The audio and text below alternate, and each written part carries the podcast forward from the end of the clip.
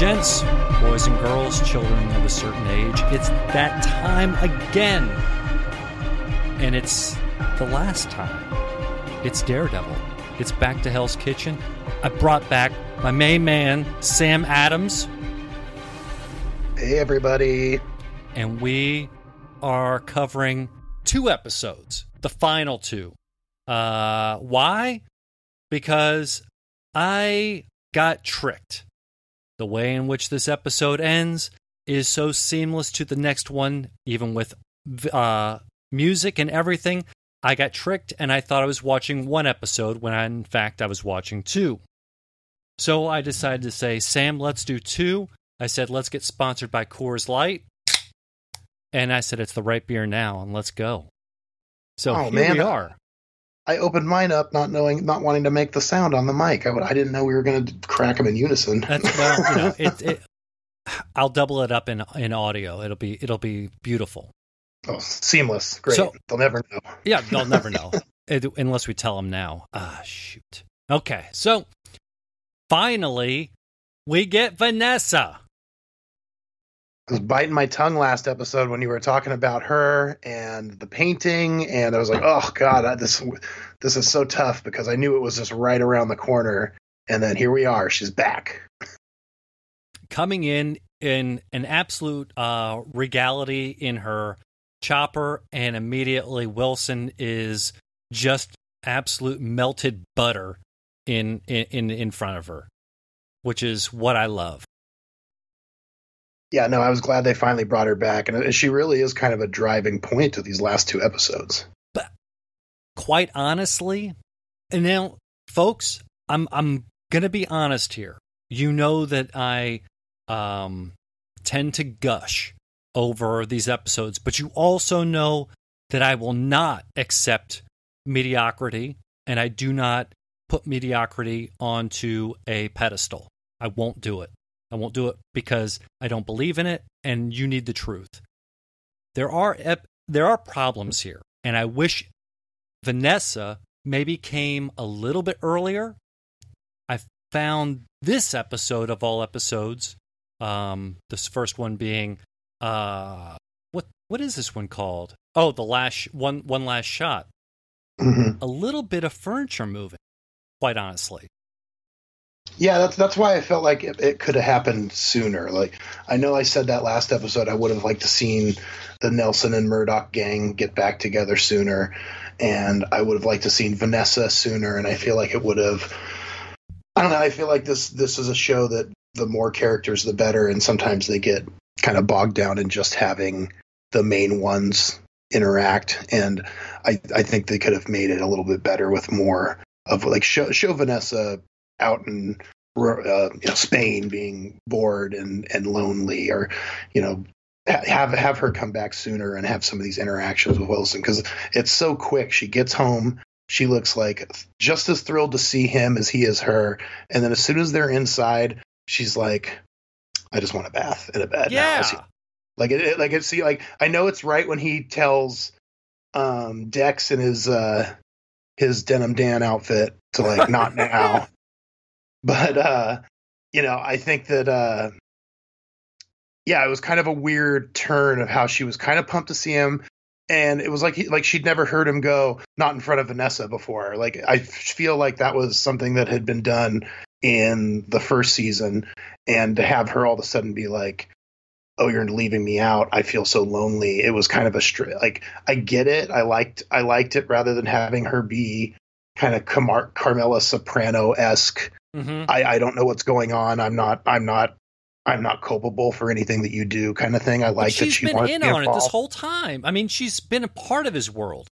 yeah like and i think that like a simple conversation of just being like hey i'm really attracted to you being this crazy monster animal man. So mm-hmm. can you just let let it fly in front of me? Like i promise i won't testify. And like it just it'll make things better. I'll i'll I'll feel like i'm part of the gang. And he'd probably been like oh okay i thought that i thought i had to hide it from you so you didn't think didn't hate me. So okay i'm down. Let's do it. Yeah, you know, it's like it's this economy of narrative, and it's like, do I really need to see that she's jet lagged and tired? Just, and I, I can only look.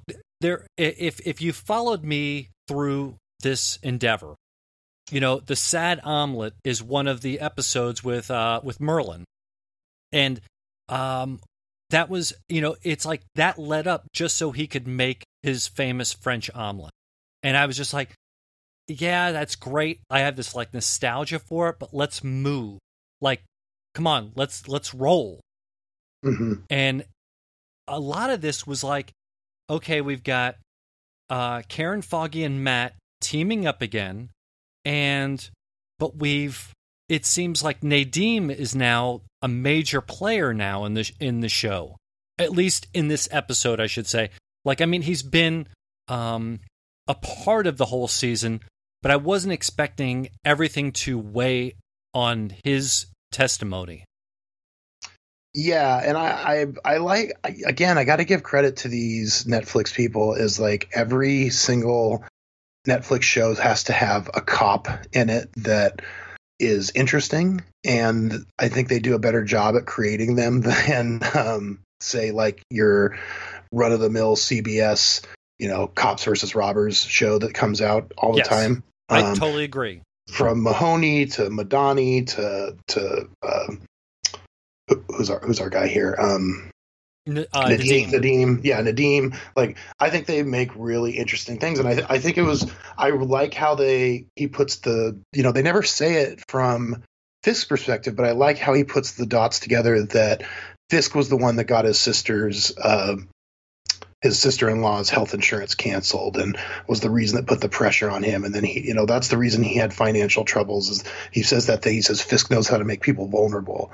And I, I like i like seeing that that it's like hey not every cop under his thumb is necessarily this evil guy. It's just somebody that they he put to the to the brink and now they don't know what to do. And so they're stuck and they're they can't get out from under it type of thing. So mm-hmm. I, I think they they did a really good job with that. But yeah, I I don't know. I th- I think that it was kind of a bummer that I feel like sometimes you can tell when you like one of these cops too much. They're just like, oof, this might be his last episode. And well, and I think I like redemption arcs. Don't get me wrong. I mean, I'm a sucker for it. However, that said, um, I have a little bit of an issue of these dirty cops always trying to. Eventually, I was always trying to do the right thing. I just wanted to be a, the good guy. Mhm. And it's like, dog, you could have done that the whole time.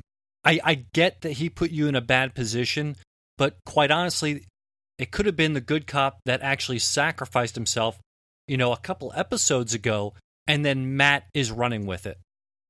Not Mhm. at this point where now everything hinges on this guy, not Daredevil. well, and I like how Matt badgers him Mhm. um, when he really comes after him and goes like, "I can't defend you if I don't know why you did this."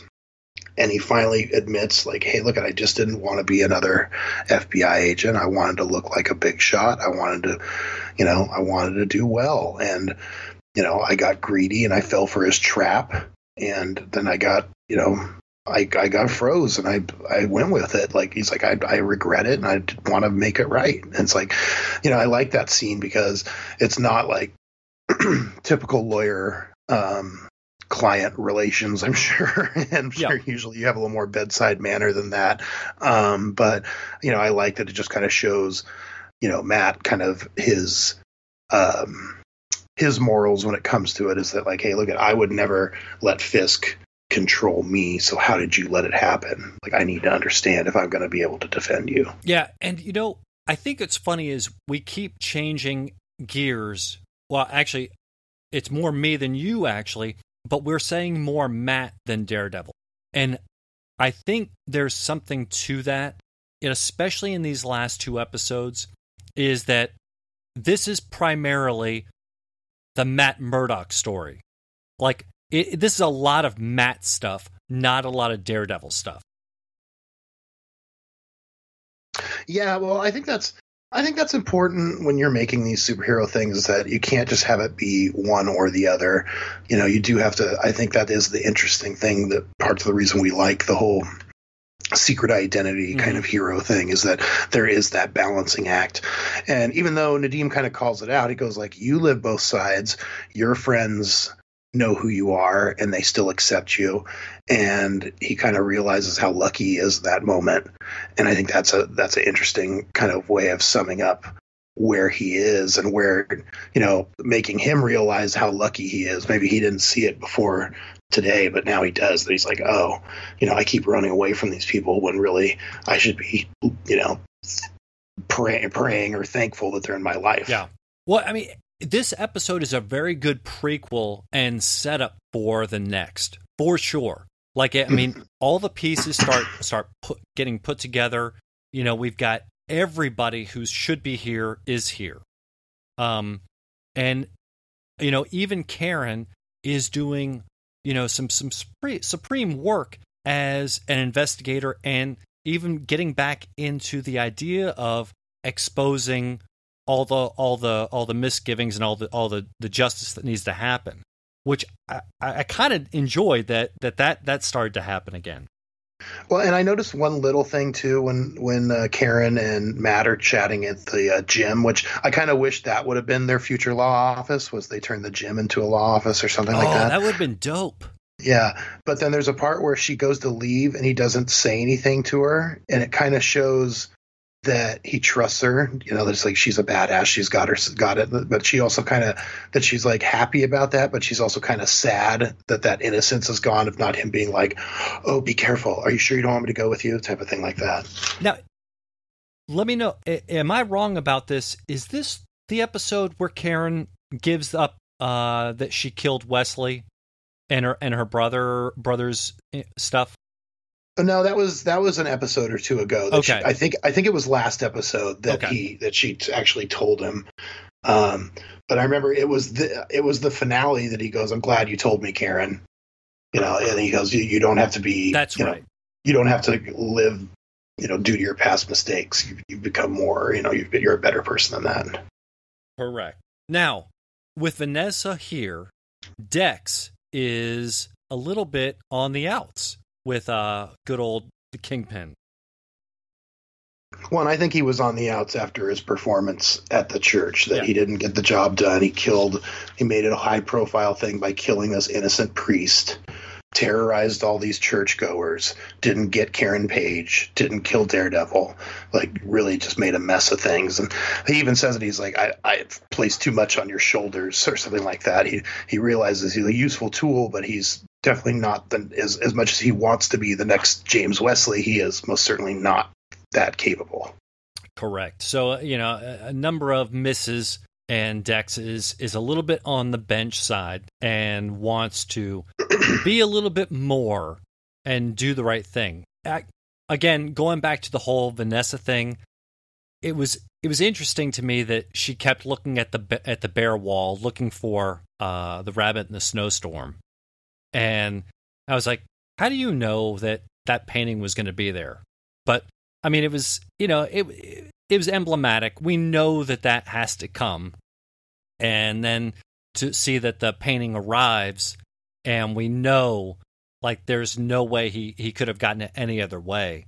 And then, you know, the, the, which I find cinematography wise, it wasn't like overt, but it was subtle ish enough to see the little blood stain on the corner of the painting. I thought that was great. It's crazy that you know that little thing it, it really kind of illustrates how haphazard dex is with trying to please fisk and get in his good graces that he would you know that uh, that lady lived in a huge house. He could have killed her anywhere. Why you would kill her right next to the white painting that yeah. you would get blood on it. Or that you know after he killed her he had blood on his hands and moved the painting and got it on there and didn't get it off of there. It just shows you kind of like how off the chain he is that he's so antsy to try and and get brownie points that he's sloppy. And yeah. that's something that I would never have called Wesley except the only time he got sloppy is when he put the gun in front of Karen you know trying to intimidate her and didn't anticipate that she was going to pick it up and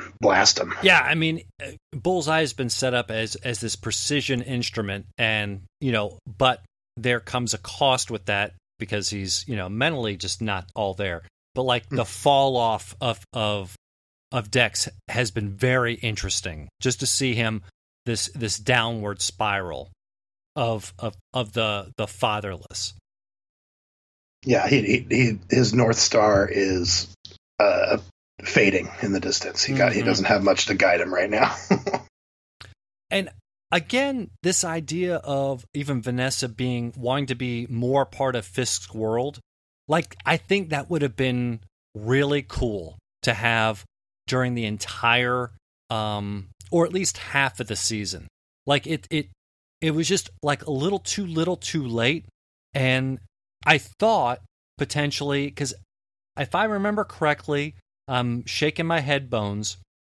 Vanessa gets injured in the comics and she's almost like in a coma or doesn't remember um, Wilson very much.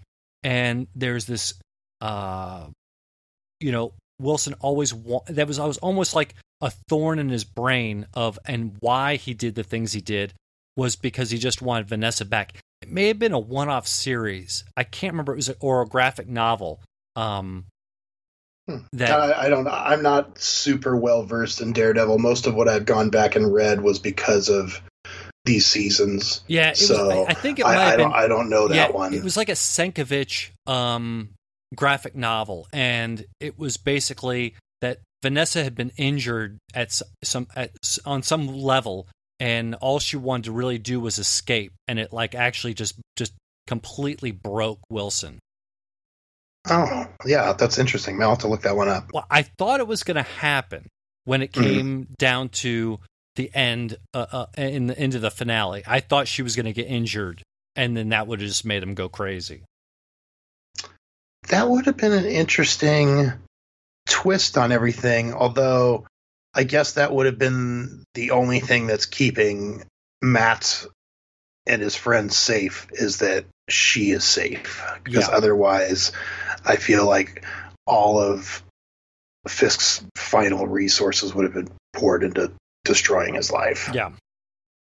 Which they still could be. I just that's the one thing about the the, the end that I'm just like do you really trust him? well, let let's go ahead and make make that jump. As as we're as we're moving through um, into the finale, when we were talking about him as as as kind of almost one episode but two parts. I think that's the way I like to to look at it a little bit more. Is you know Matt is off the chain and he's basically going to kill uh, Wilson, which you know it makes sense. But I think in reality, even I knew that that Matt Murdock wasn't going to do that. Like, I mean, his his level of kill isn't isn't that high. Yeah, although they, he did play with his image well when he was torturing Felix Manning and, and holding him off the roof and just kind of sitting on the edge of the roof, dangling his feet like yeah. he doesn't have a care in the world. I kind of love that that imagery. Oh, that yeah, remind yeah. that reminded me kind of something you would see in the comic books. Um, because otherwise, who would want to sit on the edge of a building? It's scary up there. exactly. I mean, it, it really. I mean, he was he was ready to go and and ready to do what it was like the whole crew's here, but I'm going to go rogue, but I'm going to come back again. And, you know, again, we're talking more on the Matt side of things, even though he does have to do the Daredevil thing at the end, which, again, the final fight scene is very cool on one level with, you know, you have Kingpin and Daredevil going after each other, which I thought, you know, they scream at each other and then just bar- barrel it in both to each other. And then they add a whole new dynamic, which is that Vanessa and Dex are part of it, which I thought was very cool. Yeah, I, I like the kind of three for one aspect of how Dex is there. He's I, I, forget is he trying to kill Vanessa yeah. at that point? Yeah. So so both both of them are trying to save her Daredevil's trying to fight both of them. Fisk is trying to fight both. Dex is kind of just a wild card, and it, there, it's, I, I kind of like that three that three way uh, fight of how it's all kind of each person's doing different things. Daredevil saving someone that maybe doesn't deserve saving, um, and he's kind of going back to his roots when he sees like the. It's almost like he's getting a reflection of, do you really want to become that guy? Because that guy has no problem going and killing people or are you going to be what you started as this you know vigilante in the in the black that's just trying to to help and make make your make Hell's Kitchen a better kitchen. Well, and and on the timing of things, this happens in the middle of the finale. So I, I find that very interesting that they got that out of the way, like kind of front loaded. Like we, we knew it was coming. All right, let's give it to you. You know, and we start with essentially um getting getting close to the uh the wedding, which I kind of thought that I, it just it, it struck me funny. Did you did you almost kind of forget they weren't married already? Yes. I, I, yeah, totally one hundred percent. Yeah, I was kind of the same way, and was was surprised at how I was like, oh, that's right, they weren't married. He, I think he gave her a ring, and then they went, and then she left, and he got arrested. But you know, I just kind of never, I never kind of occurred to me that uh, they they were still just dating. Yeah, he's flying around yeah, the world. Exactly. It was just it was it was just strange to me. It's like there's compression and then there's compression, and mm-hmm. it was mm-hmm. like like do we like I would much have rather seen like him get out of jail, get you know this the shiny white coat on him, and then get married. That would have made a little bit more sense to me than mm-hmm. to save it for now. Yeah, or or if you're going to go through the the the rigmarole of having him have a wedding, um, you know, have it earlier in the season and have her involved sooner. I think that's the other kind of thing that you could do because, you know, the, it definitely had, you know, 13 episodes. There was definitely some lag in the middle where you could have, you know, moved the plot along a little bit and having her there and maybe be some of the driving force behind some of the bad decisions that happen from Fisk's perspective, yeah. rather than just being the one bad decision where she says that she should kill uh, Nadeem, and you know Felix Manning like rolls over on it right away. Yeah, and you know, and I and I think is the whole wedding scene. Its whole purpose is to have Dex there, but it's also to, and I don't mean to be this guy, but technology doesn't work this way where everybody's phone starts showing a video of Nadeem um, and his, you know, it, it just doesn't work exactly that way, especially when people are in video mode and like absolute nincompoops shooting video uh, vertically, which aggravates the absolute shit out of me. Um, but regardless, it's a thing. We just have to I learn can, to live with it. But oh, I, uh, I consistently ask people, I'm like, oh, does your wrist hurt? Could you have not turned your phone over? No, I, apparently not. and and apparently nobody in any of the phone companies have decided that if they're going to hold it that way, uh, just just rotate it so that everything's nice. Oh, that would be wonderful. Uh, but, it would you know, be. People need their selfies. I guess, but this this this vertical video is just absolutely astonishing. Oh, so I, I have a note on Fisk's wedding. So okay. he invites all of the heads of the crime in New York to um, his wedding. Correct. Where is Luke Cage? Is he racist? Because Luke is running Harlem, correct? But he's not a bad guy. I thought he was in charge of uh, all of the crime in Harlem at the end. All right, now look, you're equating me with somebody that saw season two of Luke Cage. Oh, so yeah, okay. So I, I, I saw it once, so I thought that was kind of how it ended. Was that he was he was gonna kind of let people do some criming, but as long as it was not too much under his watch or something like that. Well, I, I was just amazed that that they even made reference to Jessica Jones. They made zero references to anybody. Yeah, especially for being season three, everybody's pretty familiar that these other things exist. I mean, he, I, I think there did they maybe mention Frank at one point. You know, when they were talking about killing people. Yeah, I but think so. That's but that's maybe it. And he was in Daredevil season two. Yeah, I, I think that they this is where I think Disney Plus shows are going to really scratch our itches is that it's going to be the whole it's all connected thing. Whereas this, they didn't even really do that great a job of connecting the shows. Like, you know, they had one episode, a couple episodes of Luke Cage and Jessica Jones, and then nobody in either of his two seasons besides one Iron Fist. You know, just why you wouldn't cross these characters over more often. I can't imagine that they were so expensive that to get him to do an extra episode of Iron Fist was like ridiculously exorbitant or anything. Um, and especially these ones, it's all it all it, can, it could just be some plot. Although you know what, they do call what's her face a better investigator than Jessica Jones. Exactly. That's the only reference besides Frank that you that you hear, and I don't even know exactly how that reference tracks. I didn't watch Jessica Jones one or two. I mean, I know I, I, I watched part of one, but um, like it, it falls deaf on me. And we talked a little bit off air on this, which was the this interconnection within the MCU. And I, believe me, I realize this is not the MCU. This is different. However, sometimes I think those interconnections, at least interconnections with chemistry, work really well and it's worth exploring.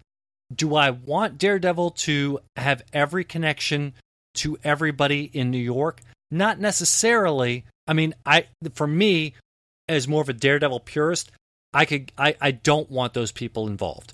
But I am open to the idea of it as long as it doesn't neuter what Matt is to me. Well, and it doesn't take a lot. I mean, no. you can have you can have him be like, "Hey, Foggy, sorry, I don't have a suit that flies me around and tells me what to shoot at. I got to do it myself," or something like that. I mean, it, you can really make little vague references How to awesome other is people. That? that that line could have been used easily. Yeah, you know, he's like, uh, he's like, or just think, oh, wish I had a shield, you know, or just it could just be stupid stuff like that that are little throwaway lines. And I don't use um, webs. Yeah, like I, can, I can see why the other guy swings, or just any, any kind of just little things like that. That yeah. that and it's easy, and it doesn't really have to have any um, weight on the greater like MCU storyline or anything, just to th- have little throwaway lines like that. And I think that's I think that's kind of maybe the more important part of making these things interconnected is that you can reference them, and sometimes it'll be you know. Uh, a little plot point moving forward, and sometimes it'll just be like, oh, that's Stark Tech. Yeah, something along those lines. Like it's not that hard. Or hand, you know, they were they weren't afraid to throw old Justin Hammer under the bus in Luke Cage. Well, do we have any knowledge about where things stand as they are right now? I know um, Vincent D'Onofrio has been very outspoken, and it seems like something is brewing in the Disney Plus, but I don't know exactly based around contracts and things of that nature, where it stands today as of October. Well, no, September. What day is it? 28th? Yeah. Well, I went through and made a little map of what's coming up just because I was curious. I have the theory of that you're not going to see a lot of solo movie launches going through. I think you'll either see them launch on Disney Plus, the show, and then roll into a movie, or kind of the the Black Panther Spider Man method of showing up in a like a solo or team movie and then rolling out into their old movie kind of thing. So next year they, they, it's light. You know, we only have Black Widow and Eternals, and then they're doing Falcon and the Winter Soldier on Disney Plus. But 2021 is jammed after the whole Sony announcement. So movie wise, it's their first year with four movies. They're going to have Shang Chi, Doctor Strange, Spider Man, and Thor that's that's already crazy. And then Disney Plus is going to have WandaVision, Loki, What If, and Hawkeye. Yeah, because apparently, then, as stands right now, uh, folks, we're in a tangent, so just bear with us. A lot of news has happened, and this is not why it's taken me so long to do this ep- this show. But it's important that I took this long because so much has happened. Spider Man's gone, and now he's back but we don't know at, at what level. But I know the Doctor Strange movie coming back is like kind of a linchpin to these other films, as I understand it, especially WandaVision, I think.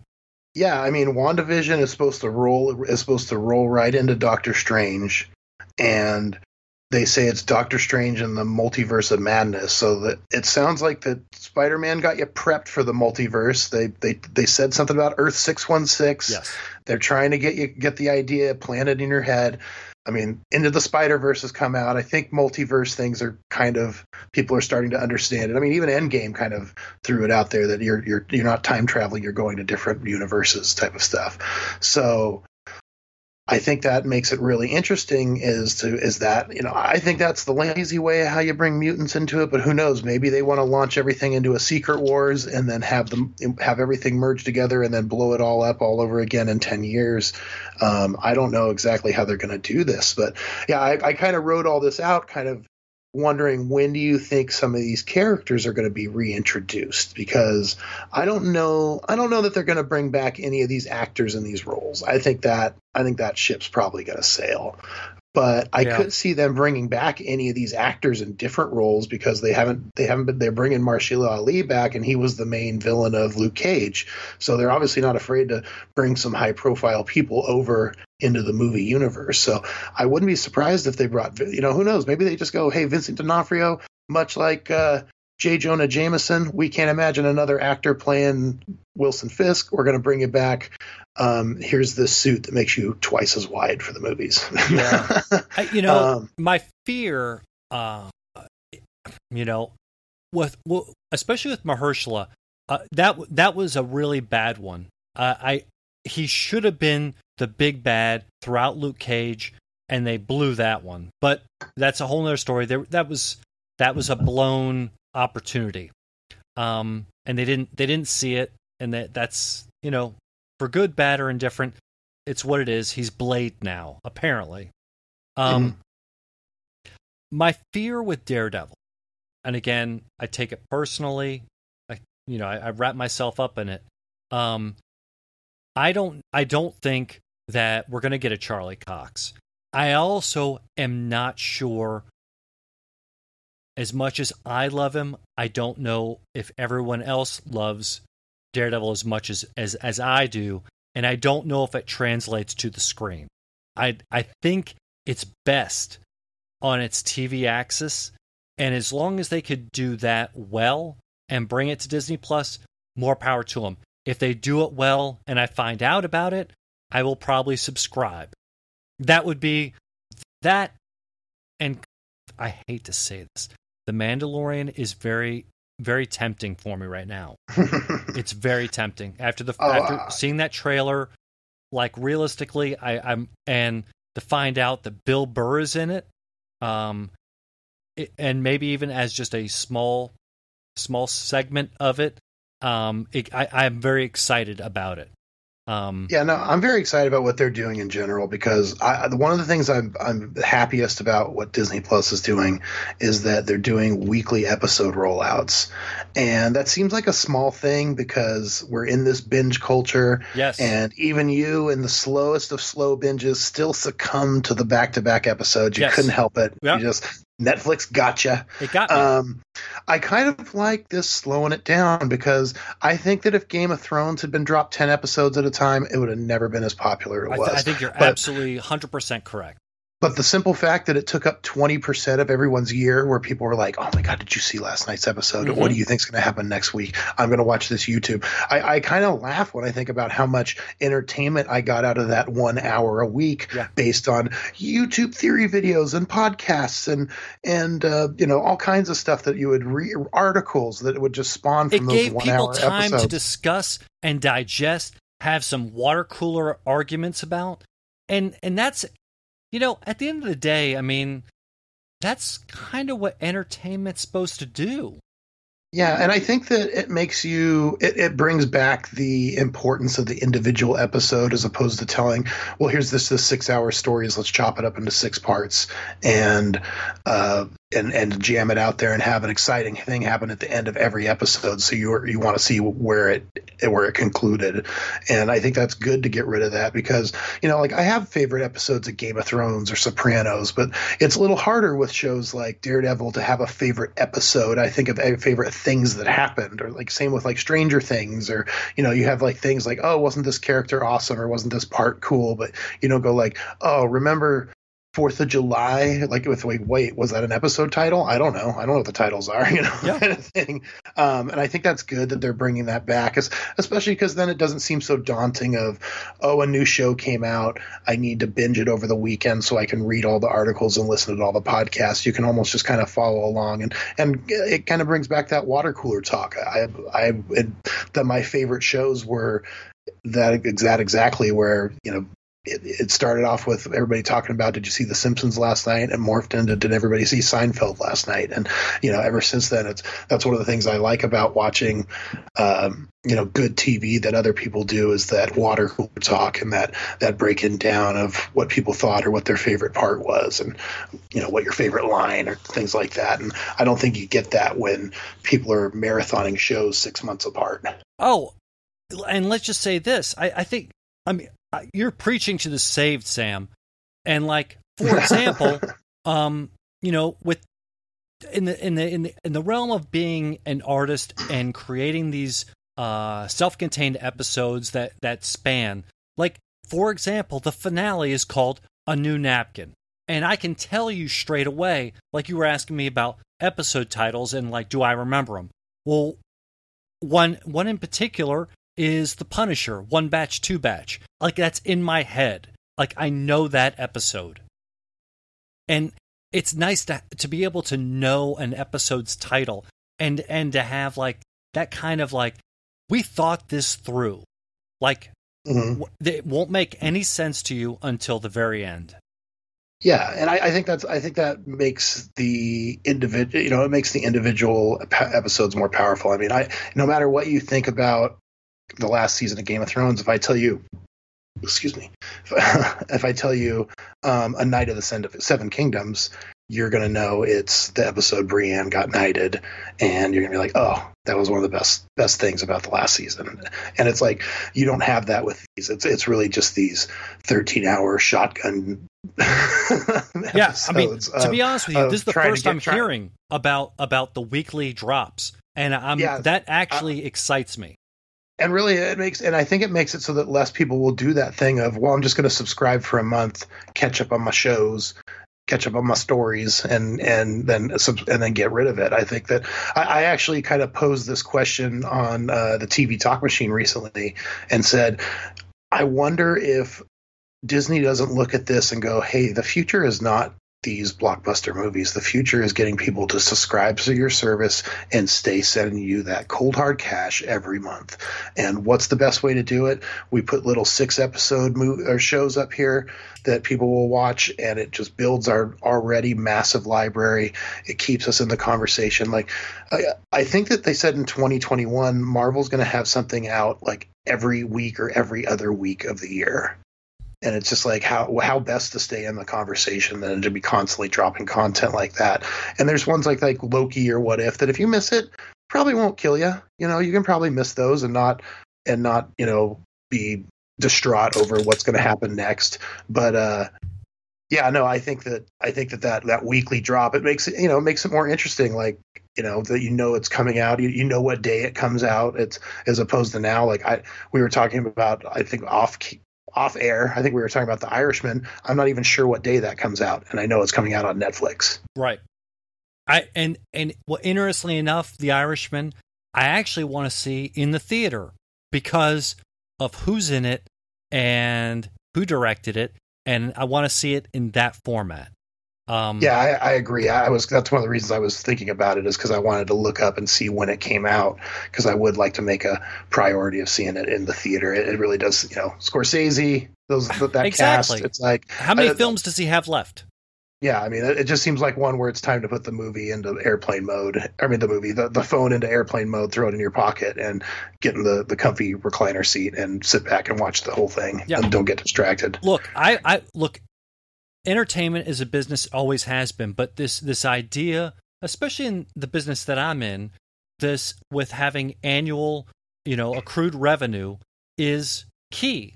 And to be able to bring people in and keep them feeding you their $10 $20 a month whatever it might be i mean you know as long as you keep them full they'll keep paying and they'll pay every month without thinking. I have and, uh, CBS All Access. I can't even cancel the thing. Have I watched it? Nope. hey, and you know what I was just thinking about? How much do you want to bet that by 2021 they'll be like the the and the Disney slash Marvel will, will have something like, hey, want to watch the entire season of WandaVision in one sitting? We've got a theater that'll show it to you for 50 bucks, and it's a marathon thing, and you can watch it all at once. And they'll get people that already subscribe to their service coming in to go to the theater too, and be doubling up on the on that kind of stuff. How interesting so, is that? But we're yeah, I, I do we're literally think, getting you to pay twice yeah, I literally do think that that's what they're thinking, though, is that they go, even though we're going to start this off at an absurdly cheap, like what is it, like six ninety nine a month or something. Um, I think that they're looking at it and going, like, you know, if we can if we can eventually get people to commit to giving us ten dollars a month, isn't that better than getting them to see five movies a year? And I think that's kind of where some of these entertainment companies are heading, is they know, especially people's TV setups and, and sound systems are better than they've ever been. So, you know, there's things that aren't as important of seeing in the theater as they used to be. Look, for for a year and a half, I was installing home theater systems, badass ones, and quite honestly, it really rivaled the bullshit I have to deal with with going to the theater. Now, in Petaluma, we have a little bit of a nicer one where I am actually buying I know where I'm going to sit before I get there. And that's a nicety. That I become a snob about that to where sometimes if I look and I see there's not enough seats, I'm like, oh, not going to that showing. or, exactly. Know, and, and, and, you know, picking one where it's like, ooh, look at here's one where I can get a space between me and the the other person in the middle. Like, great. I, I, I I've totally, uh, yeah, especially uh, you know, just regular seats. Like, nah, I want the I want the recliner. Uh, and I live in kind of the more on the border of the North and East Bay over here in Benicia. So uh, we have uh, a lot of options when it comes to that. And so it, it, all the theaters have really stepped their game up when it comes, you know, comes to the picking your seats and everything. And Look, I, I just bought five seats for Joker on Friday. So come Friday, uh, I will become a uh, knife wielding toxic white male. Um, so just to let you all know, that's what's going to happen. Um, do the do the seats come with like Gallagher esque plastic that you lift up, except it's Kevlar? That's right. That's right. um, because apparently all hell's going to break loose because somebody decided that that you know having a interesting character that may be a bad guy that it will all turn into bad guys, whatever the case may be. You know, keep keep your comments at the door or fire them at me. I really don't care. Um, but uh, that was exciting for me to be able to kind of own my viewing experience. And that's a nice thing. You know, it's interesting that nobody had a problem with the Joker being in the Suicide Squad, but now that he's the head of the movie, people are really worried about it. I don't know. It seems, it, it definitely seems like people saying Eminem is causing uh, you know the the the like degradation of our youth or something back in the day. It, yeah, it doesn't. I, I, I it seems wanna... like the next thing that we want to blame stuff on, and and not, like I really am kind of knocking on wood and saying like I really hope nothing bad happens, and I, I feel like I agree. You know, I feel like comic books and comic book movies are kind of a community for the most part that you know most even if you even if you're a quote unquote hater because you don't like a certain thing you know everybody kind of comes at this from a place of love and you know that we like these stories and everything. So I, I really don't anticipate there being any issues with protests or uh web you know whatever but like i just i really hope there isn't just because you know like, something could happen just because of what you know, you know what the climate is yeah. in America. It doesn't necessarily have to be the stupid movie, but I just hope nothing happens in a movie yeah. theater that way. Sam, you just used a word that I have not heard used very often. In while we're talking about all these things, I hear it in a certain way, but not the way you said it. But you actually use the word a place of love. Mm-hmm. You know, we we tend to say I, I love this, I love that, but like, you know, the idea of like just loving your neighbor and love the people around you. That's it, it's like that's like a lost art. And especially in this where we're all pulling for uh, rooting for our our sides our tribes. It's like but we're all here because we kind of want to see this. So let's just kind of like love that experience and and like be good to each other for once, not try to kill each other off of you know whatever it might be. But I think we all know where where I'm going with this, but you know that's it's kind of unique that you even said that well, I just I think that that's one of the things that I've I, am not a big midnight movie fan. I, the last time I went to one actually at midnight, I remember I was so tired at work the next day, and I was like, never again. Yeah, but that's that. why that's why I'm so happy they have the oh midnight on the East Coast rule or whatever, where they start showing stuff over here at, at you know nine ten o'clock, and I can go to those. And some of those have been some of the most fun showings I've been to. Like I remember like Infinity War, Endgame um, you know, the, the, first the first Star Wars kind of reboot, uh, Episode Seven, they were all really fun to go to in the theater that night because everyone was just generally excited. Every other person had some kind of T-shirt on. You know, everyone knew what you were seeing based on what you were wearing to the theater, anyways. Sure. And it was just kind of a fun uh, it was just kind of a fun experience that where you're like, wow, everybody's on the same team here. Like nobody's gonna make fun of you for your for your nerd shirt or anything like mm-hmm. that. And and so you know, I I sometimes forget about the stuff that happened back in what was it 2009 it was 10 years ago aurora or something along those lines. Yeah. Uh, because you know I, I, think of those as such a kind of a joyous thing and place to be when where everyone everyone there there's nobody there that just wandered into the theater that night. There those are all people that bought their tickets a week ago have been excited to see that movie for two months two years maybe even if they follow everything. And um, you know, it's just kind of a fun atmosphere. Like I remember at Endgame how many times I either clapped or yelled out where I was not the only one, and I felt like, oh, that was fun. You know, and I yeah. usually am very anti yelling or clapping at movies, but this was one where I was just like, yeah, we're, we're all, we've all been waiting for this for ten years. Like, you know, there's been some stuff in here that it just like, oh, melt my heart. You know, and, and, and this is two different two different ideas right now. One is uh, I don't believe everything has to interconnect. I don't I don't think a franchise like where everything has to go step by step and we're waiting for the next phase. You know, I'm I'm as a as a former filmmaker, I'm I'm very invested in if you can do a one-off great story, fantastic. You know, and that's really what I look at with these Daredevil seasons is I look at it as one big whole. I try to at least. Um, and then you know the, the inter the interconnectedness is great for on a business model but having stuff like for example the joker you know and i know this is not daredevil guys i know that but like it seems we'll, we'll like steer, we'll steer it back eventually we'll steer we we'll get there. We'll get there. Um i would love to see I, I mean, I'm excited to see something that that's just a one-off, um, and and and it's that that is self-contained and something that you can rewatch and be like, ah, that's that's a really good movie, and it and it doesn't have to have seeds for anything else. Just leave it alone.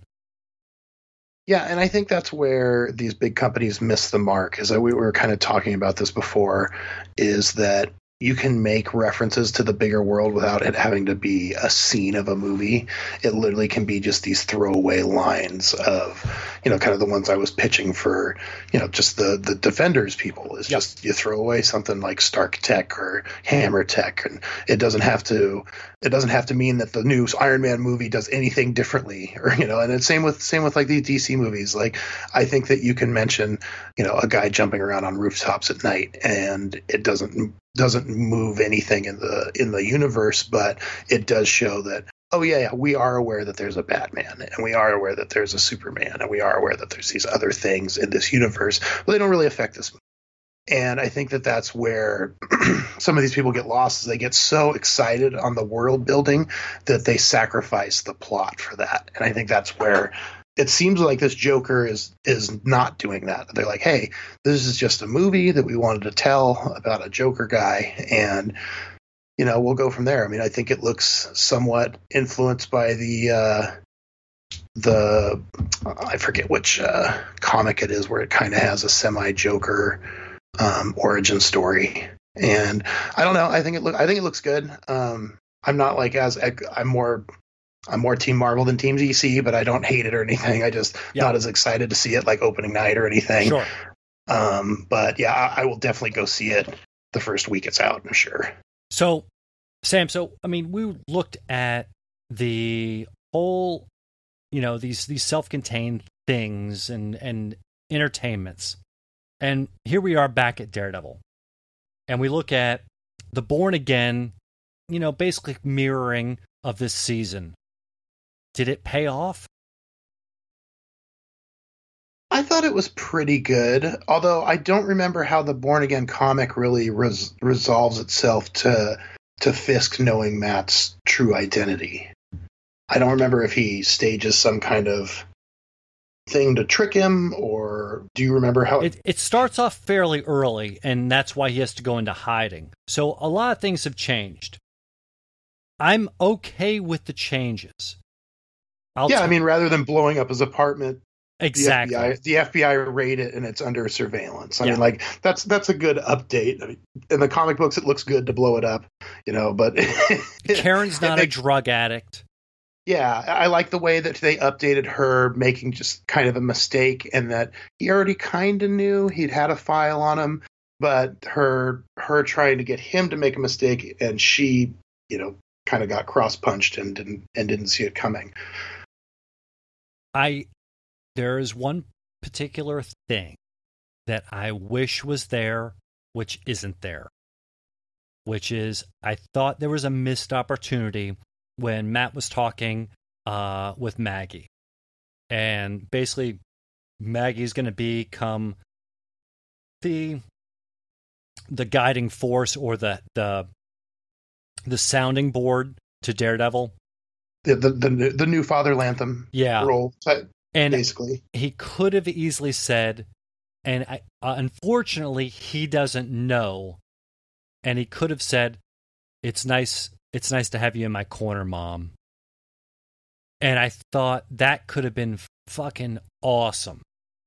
Mhm. You know, ju- I mean, on the idea of, of what I just said, which was basically the boxing reference, and also acknowledging that he knows that Maggie is his mom. Because at this point, he still doesn't know. Karen does, but he doesn't. Oh wait, he wait no, he knows. Wait, does he? Yeah, no. Remember, he he figures it out when she's praying, and the the last time he he talks to Father Lantom is confronting him about it. Oh, crap. You're right. Yeah, so like I had let's see, I had some notes on this. See, that's a double miss. Well, and you know, you kind of noticed that it seemed like he was letting both his mom and God back into his life at the Yeah. end there. Yeah. Um, you know, one thing. so the, I love the little nitpicks I have. So Daredevil makes a, a a comment. He goes, "Geez, looks like half of Hell's Kitchen's here." And that church is maybe a third full. Right. and I'm like, okay, so the cops are there, the press is there. Why, is this church not full? And part of it was that I had I've been to a deacon's funeral before, and I've never seen more. And now he was very well loved in our town, but I've never seen more people at a funeral. So uh, a, a priest gets murdered in his church defending his flock. Um, that that church is going to be full. Sam, I think you're eyesight shaming just a little bit. Eyesight. Well, Daredevil can't see who's in there. He knows exactly how many butts are in seats. That's he can true. hear the. He, well, he hear got he's got to play it off. He's got to play it off. yeah, but oh, maybe maybe that was part of it. It's Mhm. like, wow, it's never never seen a fuller church. They're like, oh, yeah. Oh, I'll be a I'll be a D- Daredevil apologist all day long until everyone, I sh- everyone shuffle their feet a little bit. He thinks it's full. That's right. Make it sound louder. There was rain outside. He couldn't tell. Um, and, and then like the other thing that like threw me off is that I feel like the Foggy Nelson deli does not look like a deli. Like it really just looks like a room with like some shelves on it. Yeah, it's it's very much bodega esque. But I have to give it credit. They've got the real deal Nina tomatoes on the shelves back there. That is like that. That's the good shit. If you can get your hands on those tomato, those canned tomatoes. Okay. so there's somebody back there that knows what they're doing. It just it really does look like a this is the family business that they're like, why didn't you want to work here, Foggy? It's like, well, because it's a couple of shelves and a kitchen table over there. Like, I don't even know where we make the sandwiches, Ma. Like, yeah. I I really I thought it was. I, I want to give it like a B, and the only thing stopping it is I think I, I don't agree necessarily with the bullseye ending Mhm. because why can't we just have bullseye? Like, you know, maybe episode eight or nine, like the real deal bullseye. And maybe Melvin hooks Matt up with a, a whole new suit. I don't know. These are these are these are extreme nitpicks. Yeah, no, I I, th- I I see what you mean because I could have used an updated Daredevil suit by the end of this. Like as much as I like the like, could you imagine if you merged the black suit with the Daredevil suit and he had like a black one? Sure. Um, that would be pretty cool. Um, yeah, and and I I just I think that they played it like they were getting a fourth season and they were genuinely shocked they didn't. I thought they did a pretty good job Yeah. this year and they, they expected to get at least a fourth season to wrap everything up.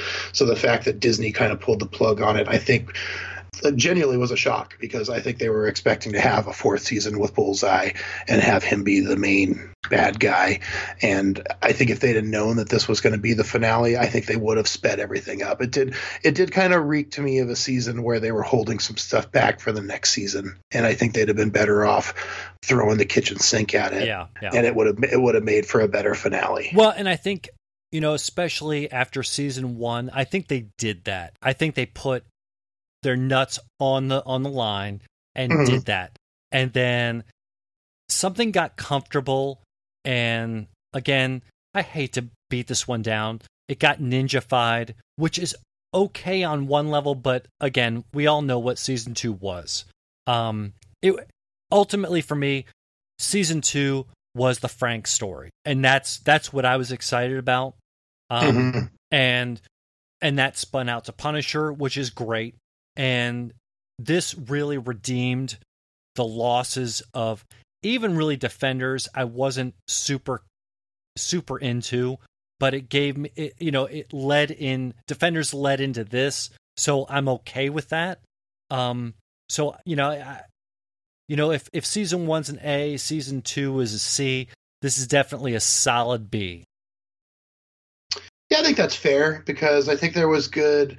I thought they got back to you know having a little bit more good Daredevil fisticuffs. Yes, You know, he did he did have some good fights against Dex. That that final fight was pretty good. Uh, I and, and think in the, I- I in they the were- prison, in the prison prison fight scene Yeah, was dope as that was hell. that was good. Yeah, that was great. You know, they I, I thought that was even better than when they tried to redo the hallway scene in season two. I thought that was a better Yeah. version of that. Yeah. and it you know it really did show like the chaos of like a jail being like overthrown, like how much madness that would be. yeah, Um, the one thing I will, one of my nitpicks for the that final like showdown with everybody is that they did get a little too throw you through stuff cliche. oh, very much. Yeah, like which I like it. I think it's a powerful thing to show, like just how much you're getting your ass kicked if you get thrown through something.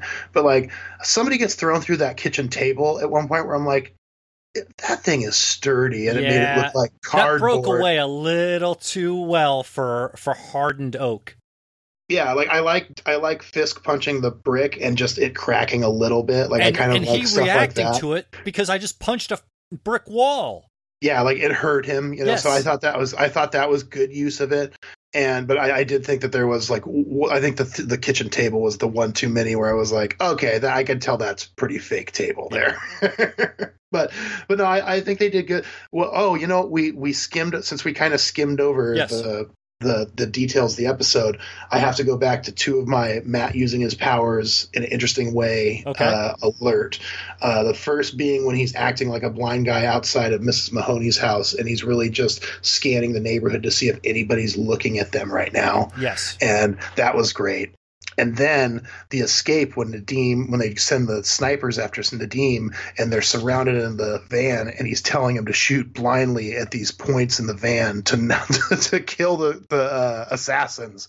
I thought that was awesome and that whole that whole escape sequence where they're getting out of the traffic jam and he's switching from blind guy asking for help to kicking everybody's ass. That and, was cool. That, Yeah, that- that, that- was a was really great. interesting way of having him flip without a suit. Yeah, and I think that's good where you, you have him still using Matt Murdock as a disguise to not show who he really is, type of thing. And uh, although I didn't get the joke at the end when they get up to, they go, he, he goes, "There's a car up front," and they get to it and they go, "Oh shit, it's a cab!" Like, why did that matter? And then Nadeem going, "Go, I think I should drive," and I kind of went. Wait, was that a race joke or was that a was that a blind joke? I'm not sure which one that was. Yeah, I I can only assume because it, it sticks out. Mhm. I mean, that they they probably wanted something a little more inconspicuous. yeah, I guess. that, that's it's the only thing I could think of. But but it but it was good. It, I mean, quite honestly, the action in in season three was never fe- never felt ex- except for the finale. It never felt completely over the top and like crazy, like Mhm. almost to the point of dumb. Well, and sometimes just the tracking doesn't make sense. Like there's a point where he uh, he yells at Vanessa to to go down the stairs and get out of there, and then it shows them fighting for like two minutes, and then it turns around and Vanessa's like up a step. Yeah, yeah, And yeah, like- yeah. And, and there was a point where I thought that they could have let Daredevil and Dex fight it out and gotten away, and they both stayed. And I was kind of like, why does Fisk stay, and why is she not going? And the, the other thing is like I don't I don't get why it seemed like it seemed like Fisk wanted Daredevil to kill him at the end. Yes. It's like, do it, do it. And I was like, why does he want to die here? I don't know what the what the motivation is See, there. I like, think is it just because he failed Vanessa, or I, I don't know what that was. Somebody got too excited about blood on the canvas. Yeah, the, the, I, I- I did have in my notes. bye, bye, rabbit in a snowstorm. Yeah, and they wanted out. they wanted that bookend, and I was like, I I see what you did there, but but Wilson's not going to ask for death. That's the last thing he wants. Oh, you bloodied their relationship. I see what you did. Yeah. and like little things in that scene, in, in that whole that whole sequence where he's putting his jacket over her. I mean, stop. You're, you're not going to think that way. Yeah, no, it was yeah, it was weird. Although I did love the final shot of Matt like crouched on the the corner of the roof, and, See- like listening. Although it did seem a little bit like Spider Man-y at the same time. Yeah, I, I, I got the Batman vibe hard, and I was like thinking to myself, you guys filmed this, and you guys got really excited about it, and then you started like, how can we build to that? Well, and plus it's like there's so much imagery of him hanging on like crosses and stuff too. You could have had him Mhm. listening from the you, you could have had him listening from the church. You know he can listen to what's going on from a million miles away. And so he doesn't need to be like right there. Every all the all the principal players are down. Dex's back is broken. Fisk is arrested, surrounded by police. They're letting you they're letting you walk out the door. Mahoney just vouched for you. And, and one thing I've always said, and, and this is repetitive, but the one thing I do love about this show is that it does show consequences to uh, physical altercation. It, you know that Mhm. that that getting at least even two to three punches in the face has a consequence, and there, there there's a there's a there's a believability to the violence Mhm. that I don't get out of a lot of other uh, Marvels. To be honest with you, the TV Yeah. shows, yes, but um, in the in the cinematic world, not as much. Yeah, no, I know- and, I and, know and, what you mean. and and and it sounds like we're kind of poo pooing the end, and in a sense we are, but on the grand scheme, it all works. I just, quite honestly, I'm not exactly sure what I was looking for. Yeah, I mean, I thought I thought the ending worked well. That you're making this deal with the devil type of thing. That you'll let you'll let finally let Fisk see your face. You'll let him know who you are, but you won't go after his wife. And I mean, while I'm like, why would Fisk? Why would Fisk even like entertain this deal? I think the first thing he would do would go downstairs, strangle that camera lady. He'd get he'd get uh, uh what's his face Eli Manning or whatever. Yeah. Uh, something something Manning. Felix Okay. Manning. Yeah. Felix Manning would get uh would get, you know, would wake up dead the next day in his jail cell and then he would you know burn all those tapes and bye bye anything that that Daredevil could use as evidence to get Vanessa and all of a sudden it's open season on him and Foggy and everybody like that's the way I think that Fisk would think. And so that's the only reason. It just it didn't feel like the most satisfying conclusion because it just didn't you just were kind of like what? Yeah. you know do you really trust this guy to keep any sort of word? I, I i don't think he's honorable. He murders people uh, you know he literally kills the messenger. He does things like that. So that's the one of the reasons i think it's a little underwhelming. And then you know you kind of got it teased that this guy's going to be bullseye this guy's going to be bullseye but he just wore the daredevil suit the whole time. And you know that that kind of got old by the end. It would have even if it was just for the final fight it would have been neat if he like took his old baseball cap and ripped yes. it up you know turned it into a mask or i don't know. It, it would have been neat if he did something just to be like i'm i'm not him. I'm i'm done being him. I'm being my own my own person. And he you know then then you get a taste That of would it be at least. great character character e- you know evolution. Well, I think that's where they miss. I miss. I think they miss some of the character development. Like I've talked about how it would have been nice to see the deeper world of this. Like show Vanessa in Spain, show Mahoney talking to his mom. Like how great would it be if when they go hide out at Mahoney's mom's house uh, at the beginning of the first episode, if uh, she was smoking one of those cigars that Foggy got her in like the very first episode. You know, just just Yep. little stupid shit like that, and it makes it. It just makes everything a little deeper it shows you why Mahoney's annoyed by Foggy that he sneaks his mom cigars. Maybe we find out how they actually know each other. Just little things like that that I think you know would have been better than you know one. You know, we could have had one less scene of Vanessa complaining that she was lonely and not really explaining what she wanted Wilson to do about it. Well, and then part of me, like as much as I've downplayed this these tie-ins, it like it starts to spark my imagination in that what if they decided that there's going to be a prison scene with uh, Michael Keaton and Vincent D'Onofrio uh, and kind of discussing the idea of a Sinister Six. You know that kind Oh. of that kind of that kind of like you know prison talk. That that would be very interesting to me. I, I don't know if I want that, and I don't know, you know, how much I can handle a Spider-Man, especially as it is existing now, and Daredevil. I, I don't know where those th- those two things could mix. Well, and that, that's that's interesting. That, that's one of the reasons I did my whole little schedule here. Is I was wondering when could we see some of these characters start to pop up? Because you know, you know my theory that I think they'll be integrating some of these characters into into movies as they come out.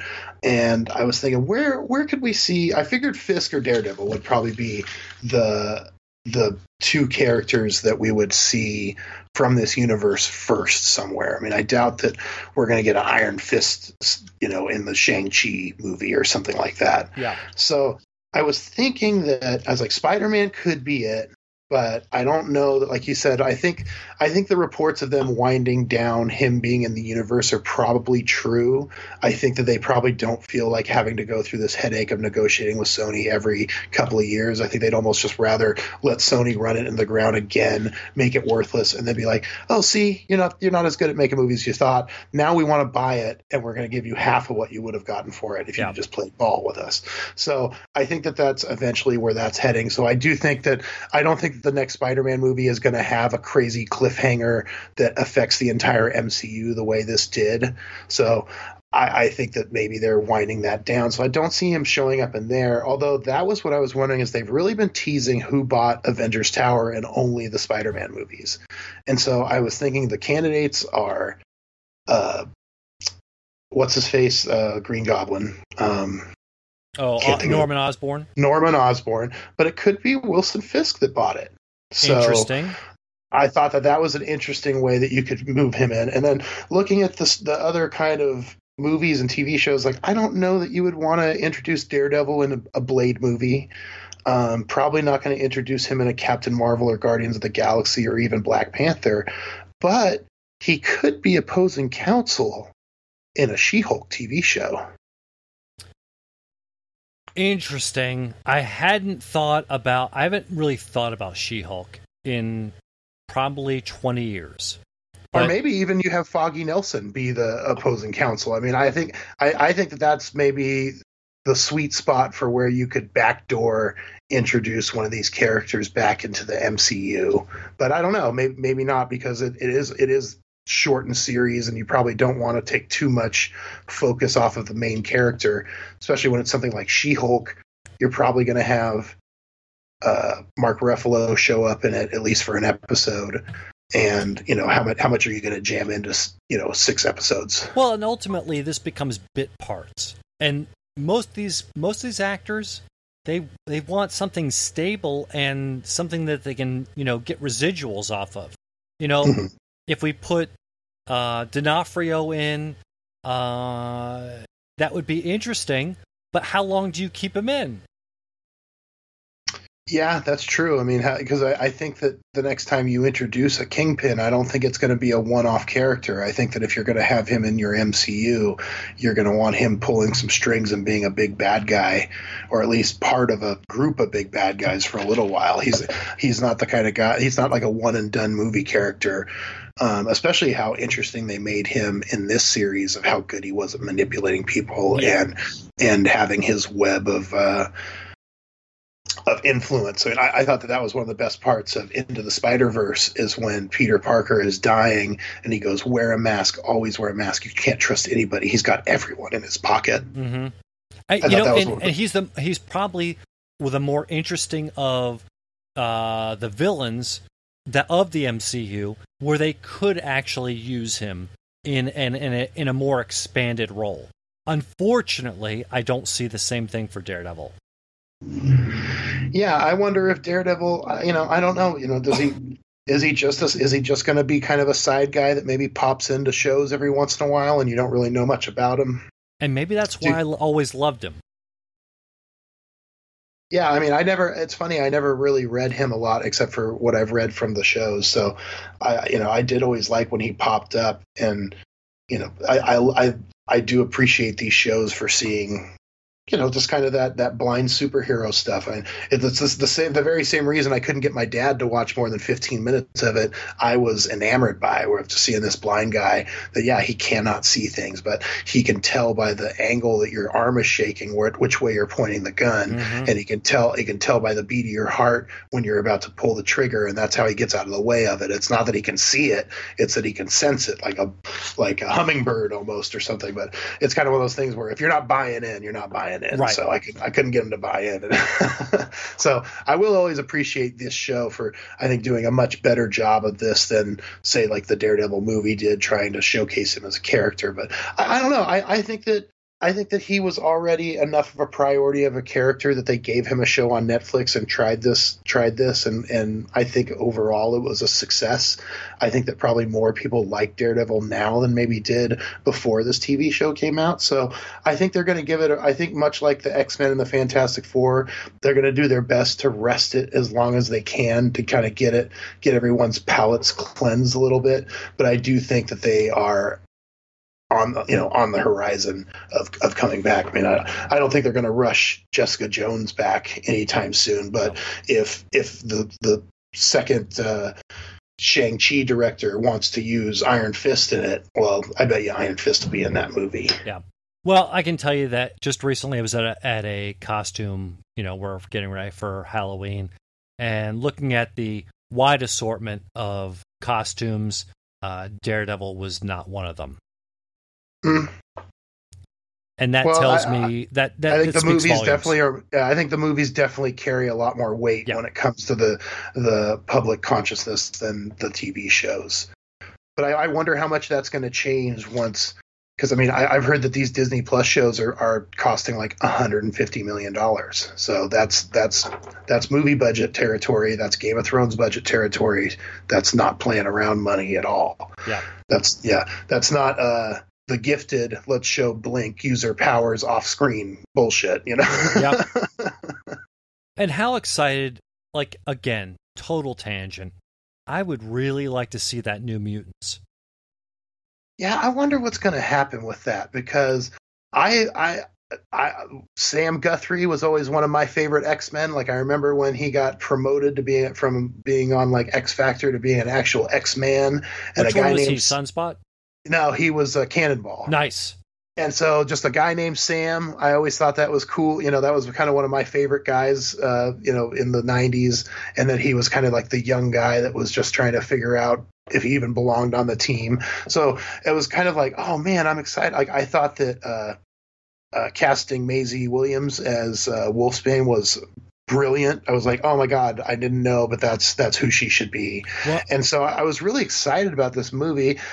And then it just it just kind of went nowhere. Like the, the man the the end for me being a huge X Men fan, the end of the Fox Men uh, saga has really like it, Deadpool and Logan were nice, but the, the last two were really just thuds. And I don't even know if this last one's going to come out because I feel like they're they're almost just. Gonna, I, I've heard rumors that they're just going to take out any references to X Men or mutants or anything and just have this be this general horror movie with Danny and Sam and so and so in a lab. Like, yeah, I, I, I was would... excited. The, the the the actress that's playing Magik, I thought was like, wow, that looks awesome. I, oh, yeah, another really actress good. that I thought was a nail. Like I thought they nailed the cat. Maybe all four except for Roberto da Costa because they really kind of white. They, they they really lightened him up for the movies. Mm-hmm. Um, but uh, everybody else, I thought I was like, wow, I didn't realize what a what a good casting it was and uh, yeah, I I don't know if it's ever going to come out. If it does, I wouldn't be surprised if it's called something else and they try and shelve it somewhere and sneak it out or something. But I I, I do think that Disney makes so much money, and I, I think they've seen a lot of these Fox things fail yeah. this year. Yeah. I think that that's where they've had a lot of losses. Is that I think there's part of them that looks at it and goes, at what point is it not worth the like 30 or 40 million we'd make off this to damage our brand any further? Like why don't we just like heck we could keep these actors in these roles and bring them back for a better movie rather than burn them in this and have them never want to do this again type of thing. So i don't know. I think that's that'll be interesting to see if that ever happens but i'm bummed because i really i really like the ambition of where fox was headed where they were going to after deadpool 2 they were going to do an x factor or an x force movie with cable and domino and some of these people, and I, they were doing that New Mutants, and I thought they were going to tie a lot of it in all together, and then it just got go really went in the shit house there. I don't, I don't yeah. know what happened. I, I, I don't know if they just saw that that saw the uh, you know Dark Phoenix and everybody just got depressed and we're like, oh, what are we going to do about this? Like, I don't know. Or maybe part of me thinks that Dark Phoenix got ruined by the merger a little bit and that they had to go back and make changes to it to make it a little less like Captain Marvel, and then it ended up kind of ruining the flow of that movie, which it's still just ruined it because they had to change the aliens in it and everything. It just it was not. It's a shame too because I, I thought some of the casting for those for like Cyclops and Jean Grey and everybody was great, but it just they never got to be in like a really good X Men movie. They think too much about the franchise and not about the story, and that's ultimately that's why that's why like I would really slow burn bringing the X Men into this universe. Yes, I, I, I, thought what I would do is I would indiv- I would kind of introduce mutants throughout certain movies. So like that's when you brought up Magik before they announced that. Uh, before they announced that uh, Scarlet Witch was going to be in Doctor Strange, I was thinking, hmm, wouldn't it be interesting if he found a magic little Russian girl that was trapped in a demon universe and brought her back and brought her back to her family? And they're like, oh, she fell in that portal when she was like seven and now she's like 13 you know type of thing like wouldn't that I, like i wonder i wonder like that's one of the things i look at when i look at these future movies is where can i throw a mutant in there? And that was one of the I, I think that black panther has two different opportunities. You could have storm or namor in a future movie there. Mm-hmm. uh, but yeah other than that i mean I, I, think it would be really cool if Guardians of the Galaxy got to have like the Star Jammers or the Shi'ar in it or something um, Captain Marvel could do the same thing. Introduce like I think it's kind of neat that now that they have both the Fantastic Four and the X Men back, they really have their whole crazy race of alien universes at their disposal and it doesn't necessarily just need to be the x-men only have this or the fantastic four only have that they, they can really it doesn't just have to be Kree people anymore you know as long as they can find uh, the the stories are there all they have to do is is is put it all together correctly um you know the a majority of the job has been done the uh storyboards and the script are all very much there. It's just a matter of saying to yourself, is this big or is it a one off that builds into something? By the way, did you see that my. Well, I don't know if we talked about this on the podcast, but I remember last episode I complained about the World War II survivor that looked like she was 50. Correct. did you see that the rumor going around and I've only seen this on I think I heard this on Fatman Beyond, but I had had this same idea. I just wish I had expressed it via podcast forum first. Um, that they are looking into updating Magneto and Professor X as African American people I instead have, of I have gotten I've heard whims of it. And now I, I, I threw that idea out there about a month ago on a Facebook group of mine, and my idea was to have Jeffrey Wright as Professor X because I was just thinking of like powerful bald actors that could pull off being like a student or like a teacher type of thing. And I was like, oh my God, Jeffrey Wright would be perfect as Professor X. And I, I, never came up with an idea for Magneto, but I thought it was an interesting way of updating their story to like the civil rights movement as opposed to being these World War II survivors. Mm, and just and, move, moving the timeline slightly. Yeah, and moving the timeline up a little bit. They could still be older, but they could still be their current, you know, they could still be their current actors for 10 or 20 years, however long they want to make these movies. And I, I thought it was an interesting idea. And then I found out I, somehow it got willed into existence and it might actually happen. I thought it was an interesting idea. Well, actually, I think they're they're having uh, Ari Shaffir as Magneto. he can do angry, that's for sure. That's right. oh man, I could just see him. He, would be he'd be good at the ranting part. That's yeah. for sure. Yeah, could be good. you wouldn't need to read his read his mind. He'll tell you what he's thinking. That's right. Straight away straight yeah, away. Doesn't, he doesn't even need the helmet. Go ahead, tell him. Tell him what I'm thinking. Yeah. Sober October all all over again. I think I'm joining up Sober October this year. I think that I'm I think that I'm going to try and do it. As a as a person that is involved in a bar. Yeah. Oh, I, I rarely I rarely drink when I'm there. All right. It's not very relaxing because you're constantly like, as soon as they get busy, you're like, oh, should I go? Should I go help do some dishes or something? Should I bust that table? yeah. You're a good. You're a good man. That's why. Sober October is with us. Almost getting close. So, Sam, I want to thank you for joining me on this last really pretty heavy leg of this thing called Daredevil. And folks, if you are lasted this long, it's over. I, I don't I can't remember what date the whole thing started. It was sometime in September. And you know, it took a year. I mean, what do you want? But here we are at the end.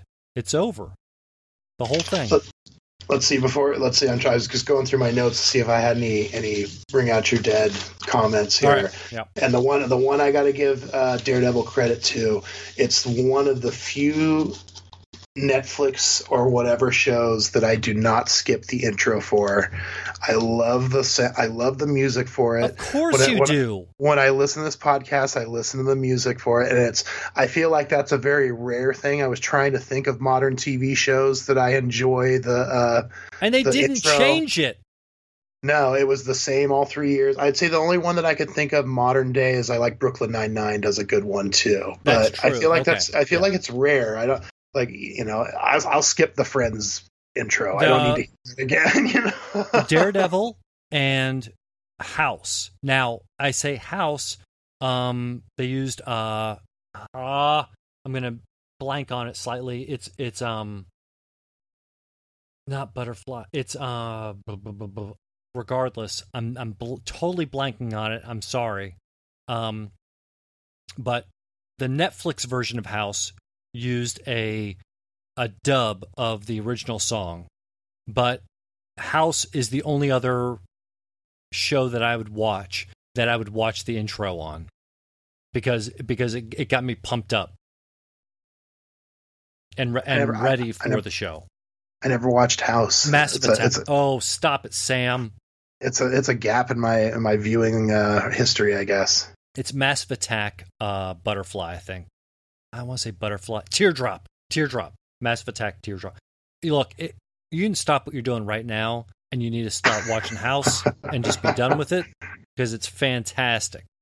I, I've watched Children's Hospital. Is it the same thing? Same kind of thing. I'll watch the intro on that too. Oh, that you know what? That is a that is a good intro song. Now that I think about it. Damn right it is. simple, just simple, Very. simple stuff. Previously on. Um. Well, no, I hey, no. Th- thanks for thanks for having me on here. I was glad I got to write it out with you. Um, it was it was it was hard keeping my my, my lip buttoned about future uh, happenings on the show Well, I when you were still doing the slow burn. Um, hopefully, we can pick up another show coming up. I don't know.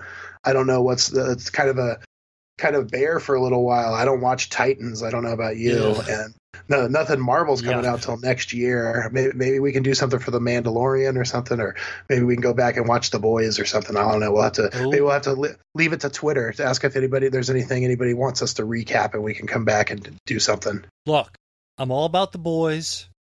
I'm all about Legion. If I if I do Legion, I'm gonna be honest with you. Um, I'm gonna eat an edible, and it's gonna get it's gonna get wild and and illogical because I think that's the only way you can actually uh, watch Legion in in in a in a semi non sober way. Yeah, I, I think Legions is the type of show that sometimes makes you think you had an edible and you didn't even do it. And Yeah, it's just You, you have to come correct to Legion. So I've really, I've really never seen a show that requires more attention span No. than that. That because I, I've done the thing where literally I looked down at my phone for a second because I got a text, look back up, and everybody was in different clothes in a different setting, and I had to go beep boop boop boop and go, what just happened? so I will put it out to the fans, uh, listeners. I I say fans, but you're you're listeners. You're not fans.